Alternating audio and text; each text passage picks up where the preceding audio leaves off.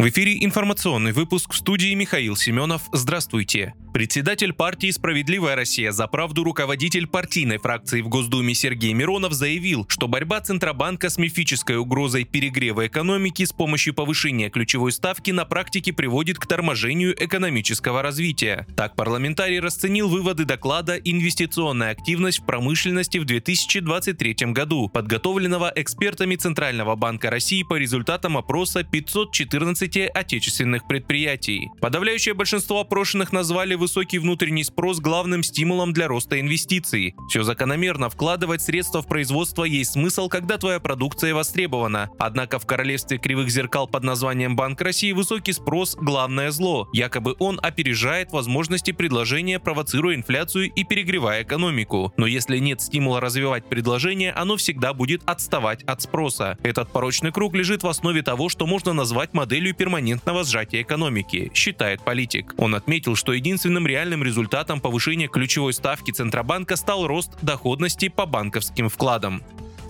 Президент России Владимир Путин 16 января подписал указ об установлении почетного звания «Заслуженный работник местного самоуправления Российской Федерации». Документ опубликован на официальном интернет-портале правовой информации. В указе прописано, что соответствующее звание введено в целях дальнейшего совершенствования государственной наградной системы страны. Указ вступил в силу с 16 января 2024 года.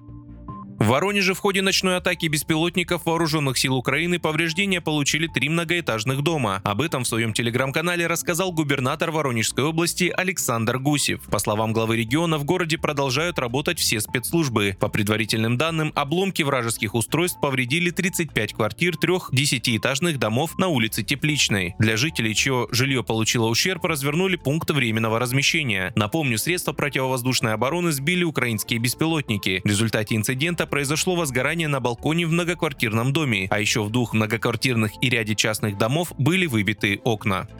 Импортное пиво и пивные напитки предлагают включить в правительственный перечень сельхозпродукции, сырья и продовольствия, запрещенных к ввозу из недружественных стран – США, государств Европейского Союза, Канады, Австралии и Норвегии. Такое обращение председателю Кабмина Михаилу Мишустину направил глава Комитета Госдумы по региональной политике и местному самоуправлению Алексей Диденко. Свои действия он, свои действия он объясняет тем, что лидерами экспорта в Россию в 2023 году стала Германия, которая активно поставляет оружие на А также Литва и Латвия, занимающие антироссийскую позицию. В 2022-2023 годах на Германию пришлось более трети всего импорта пива в Россию. При этом в прошлом году по сравнению с 2022 объем поставок из ФРГ вырос на 32%. Вы слушали информационный выпуск «Оставайтесь на справедливом радио».